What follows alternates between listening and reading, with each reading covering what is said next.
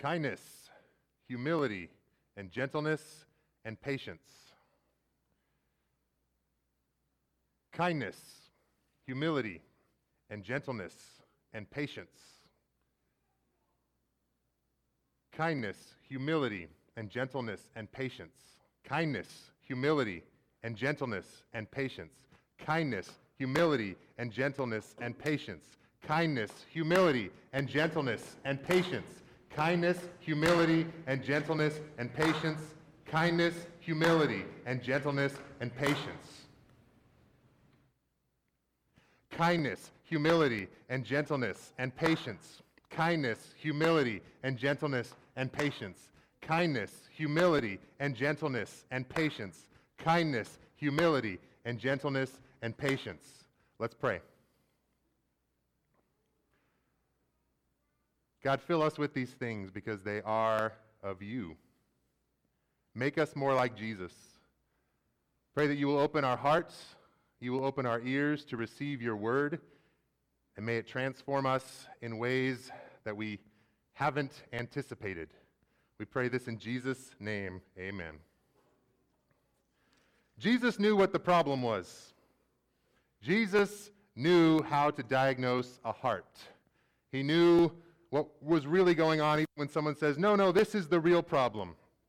Jesus had an encounter with the Pharisees one time when they got on his disciples' case for not washing their hands in the ceremonial way. They didn't wash their hands, they didn't do it right.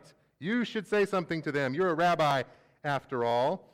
And Jesus tells them, You guys, you're missing the point. It's not about having clean hands, it's about having a clean heart. Listen to this encounter that Jesus has. Again, Jesus called the crowd to him and he said, Listen to me, everyone, and understand this. Nothing outside of a person can defile them by going into them. Rather, it's what comes out of a person that defiles them. After he left the crowd and entered the house, his disciples asked him about this parable. Are you so dull? He asked. Don't you see that nothing that enters a person out, from outside can defile them? For it doesn't go into their heart, but it goes into their stomach and then it goes out of the body. And in saying this, Jesus declared all foods clean. And he went on. He said more. What comes out of a person is what defiles them, for it is from within, out of a person's heart, that evil thoughts come sexual immorality, theft, murder, adultery, greed, malice, deceit, lewdness, envy, slander arrogance, and folly. All these evils come from inside and defile a person. We know more of the story. We know that Jesus himself is the true cleansing for the unclean heart. Amen? That's the good news, right? That Jesus is what makes us clean, that his sacrifice washes us clean. But he runs into these Pharisees that are focusing on an external purity, concerned more about the hands than the heart or in other places concerned more about the outside of the cup, while the inside of the cup is filthy. And that's the part that really matters. Jesus knew something that we can know today, and that the unclean heart pulls us farther and farther away from God. And the things that Jesus describes here are the opposites of the Christian virtues that we are called to exhibit in our lives sexual immorality, theft, murder, adultery, greed, wickedness, disloyalty, corruption, envy, slander, pride. And the last one mentioned is folly, but some translations say stupidity. Jesus knew that these things will pop up, and they will come pretty naturally.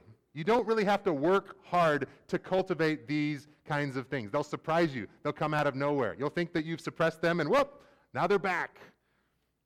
But that's not true of the Christian virtues. They are something that we have to work at, we have to cultivate, we have to hold on to intentionally and choose every day because otherwise, these other things will pop back right into our lives. I'm uh, almost 40 now, and I'm discovering in my old age that I, it's harder for me to keep weight off. Like if I'm wanting to lose 10 or 15 pounds, it takes about six months of me being very intentional and very diligent about what I'm eating and how I'm exercising. But then it doesn't really work the other direction. It seems that if I go up to Oregon and spend a weekend with my in laws eating ice cream, it all just comes back in no time at all. And I think that the same is true about these bad habits or these sicknesses of the heart that Jesus warns us about. It's like this with the vices that are listed here. We have to be consistent and diligent to keep them out, or else they'll pop back up in an instant. So, question we should explore this morning is how do we keep from getting sucked back into the old ways of life or these old sicknesses, illnesses of our hearts? The answer that we're going to find is that we cultivate good habits. We replace them. And I use the, the term cultivate intentionally for a couple different reasons. I think there are a lot of examples in Scripture, and Jesus was heavy on this as well, with agricultural illustrations, gardening, and growing. I think that's, that's something that there's something to that that we should observe and imitate. But also because it, it acknowledges that we do something, but we can't do everything. But at the same time, if we do nothing, things will just kind of get out of control. My gardening experience tells me that if you are trying to grow tomatoes or flowers or something in your backyard, they might grow for a little bit, but if you do nothing, they might stop growing. They might get overgrown with weeds. The soil will dry up. They will be neglected. They may not last very long. In the same way, yes, Jesus' sacrifice is what cleanses us. And yes, the Holy Spirit is at work in our life and is the one that's bringing about transformation. But our role is to cultivate the soil to help growth and transformation happen. That's why it's important to understand Christian character and choose it every day. The Apostle Paul gives us a great snapshot of what the vices are that we need to get rid of, or in some cases, we actually need to put to death so they don't come back. And then this picture of the virtues that Christians need to put on. And similar to Jesus' encounter with the Pharisees, setting people straight about the things that matter and that don't matter, Paul tells the Colossian Christians in his letter that we read how to develop Christian character once you've decided to follow Jesus. You can read chapter 2, he says, like, don't worry about this and don't worry about this. And you guys are kind of focusing on some of the wrong stuff.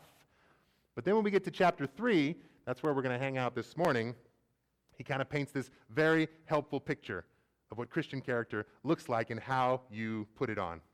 So read along with me. I'm going to read the, just a couple sections at a time and then I'll comment on each one in between. Colossians chapter 3, starting in verse 1. Since then, you have been raised with Christ. Set your hearts on things above, where Christ is seated at the right hand of God. Set your minds on things above, not on earthly things. For you died, and your life is now hidden with Christ in God. And when Christ, who is your life, appears, then you will also appear with him in glory. Sounds familiar to what we were talking about a little bit last week. Where we're going, the goal that Christians have in sight. We said where we're going is a place where things are restored and renewed. There's a, a new body, there's a new heavens, a new earth, and we have this task of reigning with Christ. What Paul talks about here is preparing for the renewal of our minds and our hearts right now. Don't wait till you get there, but start now. And that's that transformation piece that we were talking about. If you're in Christ, you're something new. You're something different. You've been transformed. You're a new creation. You have a new identity and a new purpose. The things that you used to care about, you might not care about so much. The things that used to be a priority for you, you aren't prioritizing anymore because you have a new set of kingdom priorities and you set your mind on things above. That's how Paul puts it here. But I need to clarify. When he says, set your minds on things above and not on earthly things, that's his way of identifying that change of priorities. It's not a way of saying, don't worry about earthly stuff. Don't worry about the things that you can touch and feel. Like, th- this doesn't matter. But what matters is everything that's spiritual and intangible. That's sometimes how we interpret this. But that sometimes is what causes us to neglect loving our neighbors and serving. And last week I held up this mirror and I said our job is to reflect God's glory into the world, reflect the pra- praises of creation back up to God. That's our role now. That will be our role in eternity. So we can't say this world is bad or we need to separate ourselves from this world and not get any of its ickiness on us because that's not what Paul is saying here. And that's not what Jesus said.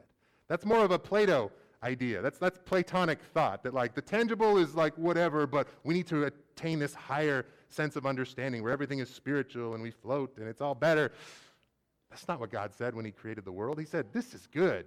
My creation is good, and I'm going to renew it. I'm going to restore it. I want you to be a part of it. So we need to keep our eye on that. When Paul says earthly things, he's referring to the things that he's about to list in the later part of the chapter. So let's take a look at those right now. What does Paul have in mind when he says, get rid of earthly things, or don't set your minds on these earthly things? Colossians 3, continuing on. Put to death, therefore, whatever belongs to your earthly nature sexual immorality, impurity, lust, evil desires, and greed, which is idolatry. Because of these, the wrath of God is coming. You used to walk in these ways, in the life that you once lived, but now you must also rid yourselves of all such things as these. You ready for another list? Anger, rage, malice, slander, filthy language from your lips.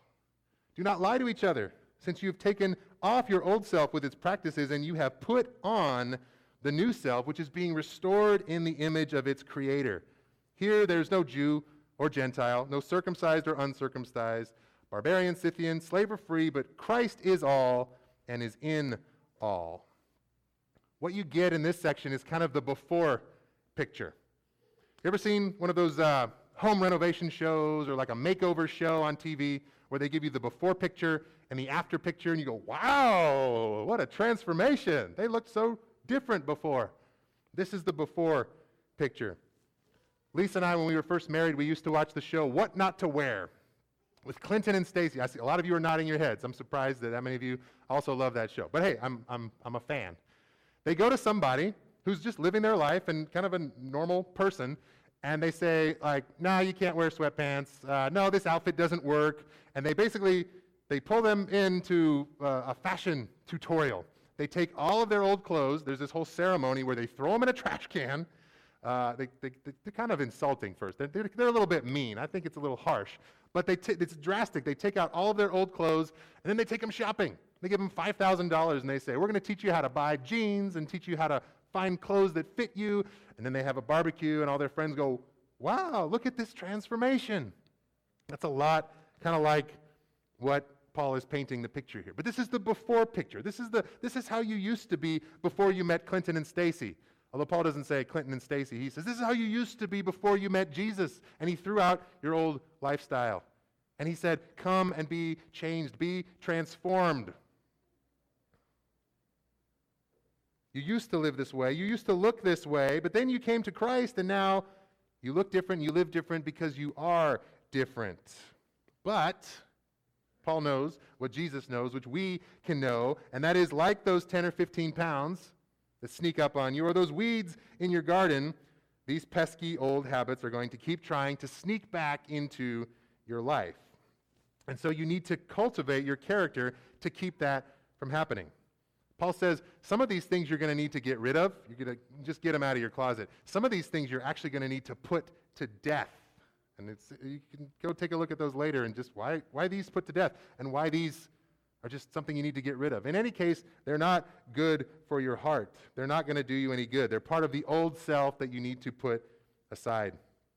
And that's part of Christian character, is uprooting things that don't belong there. But another part of developing Christian character is replanting things that should go there. So let's read on. This is going to be the after picture of what your life does look like now that you are in Christ. Colossians 3, we'll pick it up in verse 12. Therefore, as God's chosen people, holy and dearly loved, clothe yourselves with compassion, kindness, humility, gentleness, and patience. Bear with each other and forgive one another if any of you has a grievance against someone. For forgive as the Lord forgave you. And over all these virtues put on love, which binds them all together in perfect unity. Let the peace of Christ rule in your hearts, since as members of one body you were called to peace. And be thankful. Let the message of Christ dwell among you richly as you teach and admonish one another with all wisdom through psalms, hymns, songs from the Spirit, singing to God with gratitude in your hearts. And whatever you do, whether in word or deed, do it all in the name of the Lord Jesus, giving thanks to God the Father through him. This is the after picture. This is the new self. Paul is saying, This is what you want to strive for. Don't worry about the old things. You put those things off. And I use this illustration about Clinton and Stacy cleaning out people's closets intentionally because you get this kind of language in this section. Paul is saying you need to put on Christ. It's not just something that you need to have in your closet. You need to make the decision every day to identify these Christian virtues and say, I'm going to wear them. I'm going to be prepared with them. If you're like me, you wake up and most days you put on clothes. And you say, all right, this is what I'm going to wear. I'm not going to wear this. This one's dirty. This one's clean. This one matches. This one goes. And you, and you make sure that your, your buttons are buttoned. Make sure your tags aren't showing. That's an intentional decision that you do when it comes to what you wear. Paul is saying we need to do that when it comes to how we treat people. We need to decide at the beginning of the day that we're going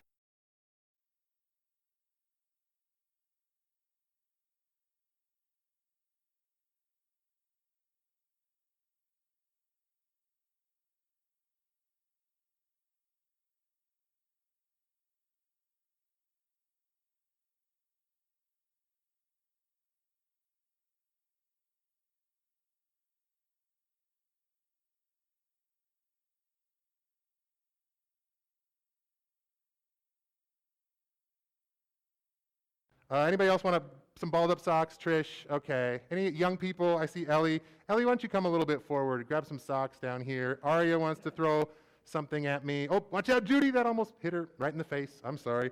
All right, Jeff reluctantly is like, I guess I will. Uh, anybody else who's got a good arm? Brittany, here's there's some pajama pants. Okay, I got a couple more. Jane, Rod, you're you're voluntold. Jane, catch him here. Okay, I got a hat. Here, uh, good job, Leah. That's a great example. All right. On the count of three, if you have clothes, Hank's interested. He just got recruited. On the count of three, uh, and try not to hit the iPad if you can, I would like all of you to try to hit me with the clothes that I gave to you, whether it's balled up socks or a t shirt or whatever. Uh, we are going to clothe me in this fashion. So on the count of three, you get it? You're going to try to hit me. I'll hopefully won't move. Ready? One, two, three. Clothe me.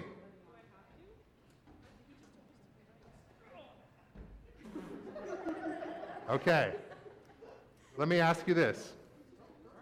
Eh, oh, come on, Arya, hit me. Nobody else hit me. You got to redeem the church. Hit me with the socks. Boom! Oh, good job. All right, here's the question. Uh, am I wearing any of these socks that you threw? Am I wearing pajama pants? Am I wearing a green t shirt right now? No. Uh, and that's because I didn't actually put these clothes on. I was touched by some of them. I encountered them. I've surrounded myself with all of these great Christian virtues. They're here, but I haven't put them on. That's an important key. We need to clothe ourselves with Christ. And you're saying, like, I got baptized, I clothed myself with Christ. That's true. But today's a new day. You're going to have new opportunities, you're going to have new temptations, and that old self is going to be creeping up and saying, Hey, I want you back. We need to decide every day we are going to clothe ourselves with Christ. We need to decide ahead of time and not in the moment. Oh, am I going to be generous with this person? Am I going to be patient with this person? Am I going to show kindness? Am I going to demonstrate compassion? Because I haven't really decided yet. Look at what you're wearing right now. You decided this is what I'm going to wear. That's what you're going to need to do with the Christian virtues. And the more that you do that, the more prepared you are for the opportunities you're going to need to use those virtues in your encounters with people who are difficult, or people who require patience, or people who are crying out for compassion and are not getting it from any place else. The more you do this, the more it becomes one of your core values. And the more it'll seem like second nature when you are called and required to do it again. Thinking about core values, I was reading a leadership book recently, and they were talking about how you can, how, how an organization, like a business or a church or anybody, how you can identify what your core values are. And they say one way that you can know what's most truly most important to you is it's something that you are going to keep on doing even if it costs you something. Even if you lose customers, it's such a core value, you're going to keep doing this. Even if it makes people mad and they say, you got to stop doing that, people who know what their core values are are going to say, I'm sorry, but this is what I'm going to do. And they gave one example of an airline. One of their core values wa- had to do with humor. And so they got an angry letter from a customer who was on an airplane, a frequent flyer, really good customer, and they said, I'm so upset. When the flight attendant was giving the pre flight safety check, they were cracking jokes and trying to be funny. I'm not happy with this. You should do something about this. And you might think, oh, okay, you know, in business, the customer is always right. you would expect maybe the CEO to write an apology letter or to, you know, bring in the employee and say, hey, maybe tone it down or calm down. But this was an organization that knew that one of their core values was humor. And so instead, what happened was the CEO wrote this customer a three word response. They simply sent them a message that said, We'll miss you. It's because they knew what their core values were. Your core values are what define you. And Paul tells us in Colossians 3 this is who you are. These virtues that we are called to live by, these are at our core. And I want us to reflect on that this morning and really truly ask ourselves we know about them, they're, they're available to us, but do we really put them on daily? Kindness, humility, gentleness, and patience. Kindness, humility, and gentleness and patience. Do you show kindness, humility, gentleness, and patience when you express your political views? Do you make a decision ahead of time to show kindness, humility, and gentleness and patience when you post things online?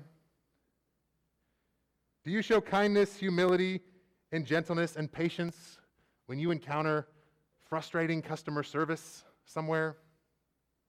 Have you decided at the beginning of each day that you're going to show kindness, humility, and gentleness and patience, even to high maintenance people? When you come to church, do you make a decision? I'm going to show kindness, humility, gentleness, and patience with whatever happens in the worship service. Kindness, humility, and gentleness, and patience. And Paul says, over all of these, put on love, which binds them all together in perfect unity. To continue on with the clothing metaphor, love is like the belt holds it all together. My belt is keeping my pants up, it's keeping my shirt tucked in. It's got, you know, put your cell phone on the pocket. It's, it's kind of the center of what you're doing. Don Pemberton or any good cowboy can tell us that the belt is what makes the ensemble, right? Right? It's about the belt.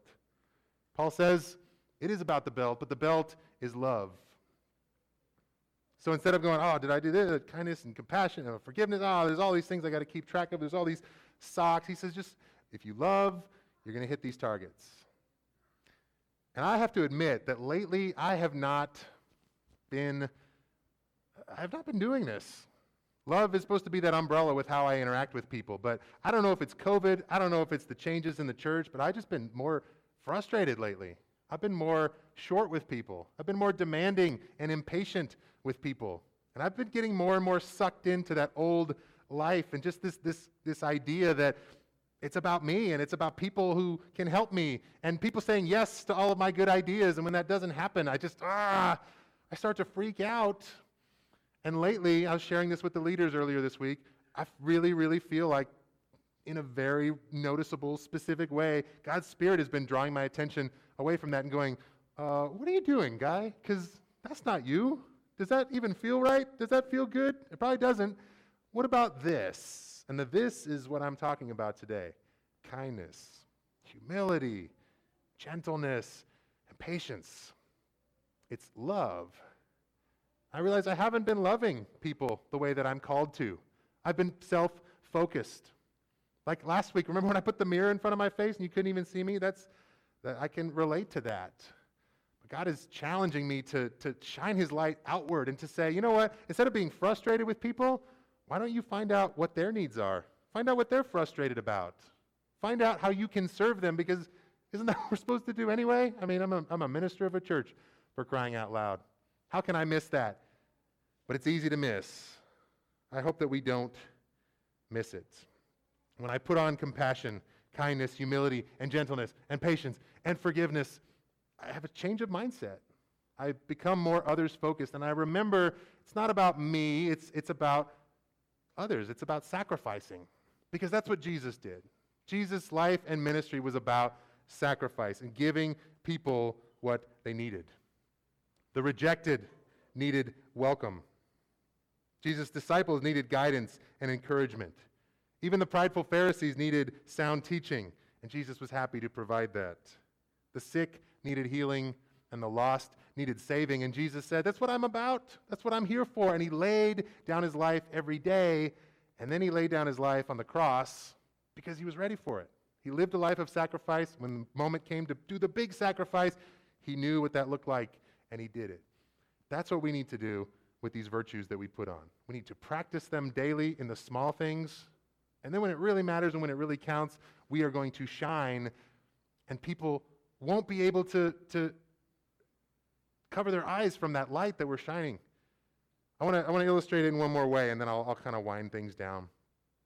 The longest and darkest tunnel that I've ever been in in my life uh, was just a few weeks ago at Zion National Park. And I've got a video. Molly, you can go ahead and play that video of driving through a tunnel. I didn't take this, but I found this online. It's just this tunnel that's carved into a mountain. It's over a mile long. There are no lights inside, it's just your headlights. They tell you not to stop. It's really narrow and cramped. And it's like, wow, this is dark. But look, every once in a while, you drive past a window. Bloop, a little bit of light comes in. And you go, what was that? Because there's the, here it comes again. There's this amazing view when you look out these windows. Look for it because it's only going to be there for a second. Boom! Wow. That was incredible. You drive through the darkness and you look to the side, and it's the most magnificent view in the whole park. There's this valley below, this beautiful rock face, but you can't stop your car. You want to stop, you want to just spend the whole afternoon there, but you're driving through at 25 miles an hour, and it just goes by in a glimpse. But it's a beautiful, amazing glimpse of something that is of God. And that's what happens when we put on these virtues and when we put on love that binds them all together, is that people get this glimpse of what God had intended all along the love of God shine through his people.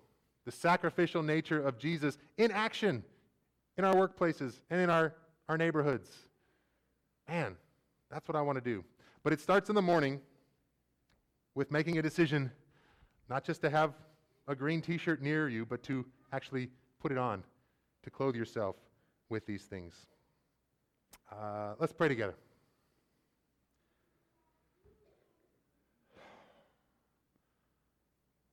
Lord, we thank you for your love. We acknowledge that you are love, that you are the creator of love, and that you call us to live lives of love. And we invite you now to examine our hearts for ways that we have been deficient in loving others. Help us understand where our limits are. Identify the places we're unwilling to go, the people we're unwilling to wait for, and let us be more like Jesus. As I prayed before, change our hearts. Thank you for this message from Paul. Thank you for these pictures, these before and after snapshots that we can reference and say, man, I, I, I want to live into what I've committed to and not revert back to ways that don't fit me, ways that don't make sense. God, surround us with your spirit. May we work together in tandem with you to become the creations that you have made us to be and designed us to be. Uh, and let us look more and more like Jesus each day. I pray this in his name. Amen. Uh, I want to invite you to, to stand. We're going to sing one more song together. You'll recognize this song and hopefully just, oh man, sing it out, but let this song be enacted in your lives as you go from here. Uh, this is such a good church. It's so good to be in God's love, and it's so good to be able to extend that and share that with others. And so I pray that we'll be able to do that effectively and successfully this coming week. Let's worship together.